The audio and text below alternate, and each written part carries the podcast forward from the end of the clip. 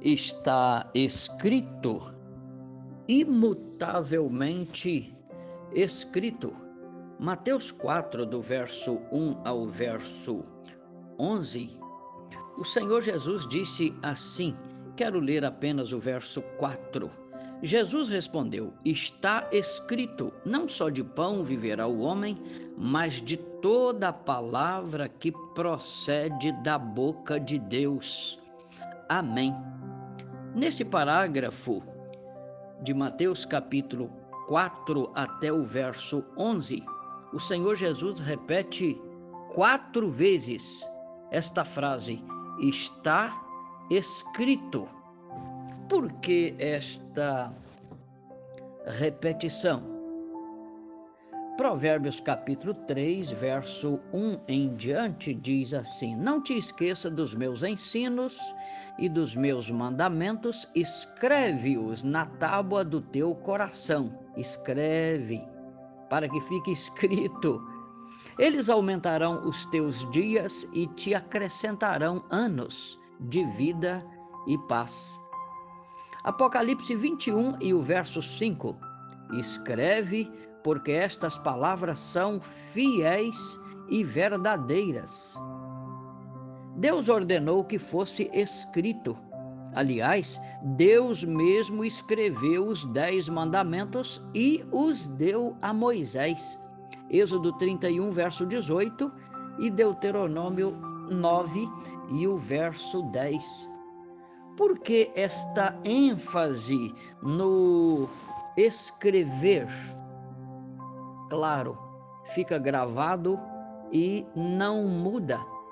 A palavra de Deus está há séculos, há milhares de anos. Hebreus 6 e 18 diz: mediante as coisas imutáveis, nas quais é impossível que Deus minta, tenhamos forte alento, forte alento, porque o que Deus disse está dito, é imutável. Hebreus 13, verso 8 diz: Ele é o mesmo ontem, hoje e sempre. Isto é, nunca muda a pessoa de Deus, a sua essência, o seu caráter, o seu ser mas também nunca muda o seu poder, as suas promessas, os seus propósitos e os seus ensinos. Malaquias 3 e o verso 6 registra: Eu sou o Senhor e não mudo. Mateus 24 e o verso 35: Passará o céu e passará a terra, porém as minhas palavras não passarão, diz o Senhor. Tudo isto é para afirmar que a palavra de Deus é imutável, é intransferível e é inadiável. São escritos completos para atingir os desígnios de Deus. São escritos inalteráveis.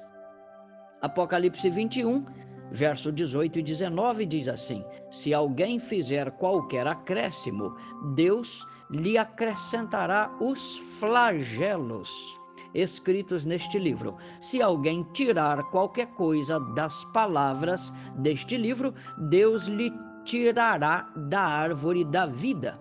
Isto é, Deus está dizendo que não se pode acrescentar e nem retirar. É para ficar como está como Deus disse, e ponto final. Quem quer adulterar, mudar, acrescentar ou retirar é reprovado por Deus. Não tem autoridade de Deus em absoluto para fazê-lo. Provérbios 19 e o verso 21 diz assim: O desígnio do Senhor permanecerá. Isaías 55 e verso 11 diz: Assim será a palavra que sair da minha boca, não voltará para mim vazia, mas fará o que me apraz e prosperará naquilo que a designei. Deus está dizendo que aquele desígnio pelo qual foi enviada a sua palavra há de cumprir. Então, por que escrever? Por que foi escrita? Eu daria as seguintes ideias. Primeiro, por causa do cumprimento daquilo que foi prometido. O Antigo Testamento se cumpre em Jesus, o Novo Testamento afirma que em Jesus tudo que foi prometido no passado se cumpre. Jesus disse em Mateus 5, verso 17 ao 19: Não vim revogar a lei ou os profetas, vim cumprir. Em verdade vos digo: até que o céu e a terra passem, nem um i ou um tio, um sinalzinho menor que se possa detectar, jamais passará da lei até que tudo se cumpra. Segundo, foi escrito para nos livrar das tentações. O Senhor Jesus citou as Escrituras para superar e vencer as tentações. Mateus capítulo 4, do verso 1 ao verso 11. Depois ele ensinou a orar, dizendo: Não nos deixes cair em tentação. Mateus 6 e 13. E nos orientou com toda evidência: orai para não cairdes em tentação. Amém. Em terceiro lugar, a Bíblia foi escrita porque pode-se lê-la a todo tempo e em todo lugar.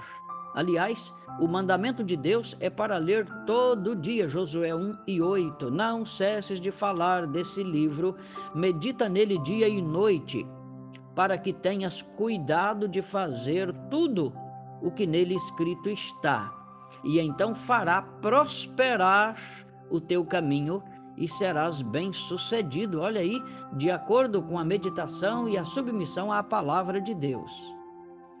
João 5,39, Jesus falou: Examine as Escrituras, porque julgais ter nela a vida eterna, e são elas que de mim testificam.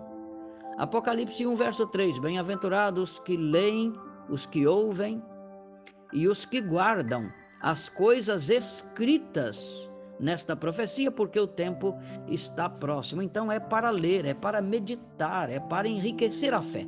Em quarto lugar, a palavra de Deus foi escrita para nos ajudar a evitar o pecado.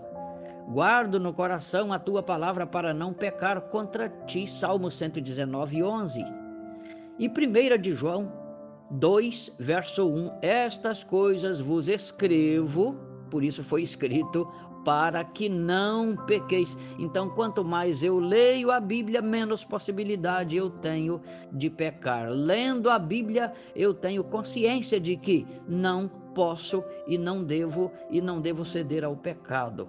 Em quinto lugar, a Bíblia foi escrita para que possamos pregar o evangelho. Romanos 10, verso 8 e 14. A palavra da fé, esta que pregamos, como ouvirão se não há quem pregue? Então, com a Bíblia, nós afirmamos o que é o Evangelho para a salvação de pecadores. E Mateus 28, a partir do verso 19, Jesus deu esta ordem: Ide e fazei discípulos, ensinando todas as coisas que vos tenho ordenado. Então, ela foi escrita para que seja ensinada Todo líder da igreja, todo servo de Deus, todo ministro tem a obrigação de ensinar com fidelidade as Sagradas Escrituras, com gosto, com aptidão na alma para a edificação do povo de Deus e para preparar este povo para honrar o nome do Senhor e viver na sua presença. Bem, não há um texto sequer na Bíblia uma ideia sequer, nem uma orientação sequer, ainda que pequena, para fazer qualquer mudança ou qualquer atualização da palavra de Deus. Ela é atualíssima, como se tivesse sido escrita hoje mesmo. A Bíblia é atualíssima, como o jornal de hoje e como o jornal que sai amanhã. Mudar ou atualizar a palavra de Deus é ideia de hereges, falsos profetas, enganadores, libertinos e profanos, que têm interesse próprio de acordo com as suas cobiças carnais e perniciosas. Toda a escritura, portanto, é inspirada por Deus É útil para ensino, repreensão, correção, educação na justiça, a fim de que o homem de Deus seja perfeito e perfeitamente habilitado para toda boa obra. Diz a segunda de Paulo a Timóteo, capítulo 3, verso 16 e 17. Isto nunca mudou o valor da Escritura e o seu efeito no coração dos homens. Mudar isto é dizer que a Bíblia, a palavra de Deus, perdeu o seu significado e o seu poder. Isto só vem mesmo de ideias profanas e diabólicas, como foi desde o princípio, quando o diabo mudou a palavra de Deus, quando disse para Adão e Eva, em Gênesis capítulo 3, a partir do verso 1. O diabo falou: Não é assim que Deus disse. E Deus não havia dito aquilo que o diabo falou. E no verso 4, o diabo disse: É certo que não morrereis. Deus havia dito que iriam morrer. Quer dizer, duas vezes no mesmo ato, o diabo mudou a palavra de Deus. O diabo é sujo, astuto, mentiroso e enganador. Dele vem todo o interesse em mudar ou atualizar a palavra de Deus. Ele usa pessoas, inclusive religiosos, para tal interesse sujo. Jesus disse que um inimigo é que semeou o joio no meio do trigo. O inimigo que semeou é o diabo. E o joio são os filhos do maligno. Mateus 13, verso 25 e os versos 38 e 39. Sim, o diabo usa seus filhos para cumprir a sua missão suja, enganadora e traiçoeira nesta terra, a de denegrir, a de torcer, alterar, mudar ou atualizar a palavra de Deus. Se bem que Jesus disse em João 8 e o verso 44, Vós sois do diabo que é vosso pai e quereis satisfazer-lhe os seus desejos. Ele foi homicida desde o princípio e jamais se firmou na verdade, porque nele não há verdade. Quando ele profere mentira, fala do que lhe é próprio, porque é mentiroso e pai da mentira. E Paulo, o apóstolo, lamentou em Romanos capítulo 1 e o verso 25: mudaram a verdade de Deus em mentira. Paulo disse a Tito, capítulo 1 e o verso 2: Temos esperança de vida eterna, que o Deus que não pode mentir prometeu antes dos tempos eternos, quer dizer, antes, na eternidade, o que Deus falou continua falado, está dito. Deus não pode mentir. 1 de João 2 e o verso 4 diz assim: Aquele que diz que conhece a Deus, mas não guarda os seus mandamentos, esse é mentiroso, e nele não está a verdade.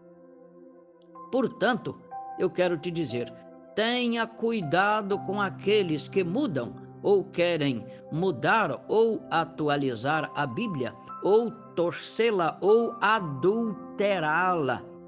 Esta ideia nunca vem de Deus, pode vir do diabo e de seus seguidores, porque esta é a intenção dele desviar as pessoas da verdade do Evangelho, da verdade que é Cristo, da verdade que vem dos céus.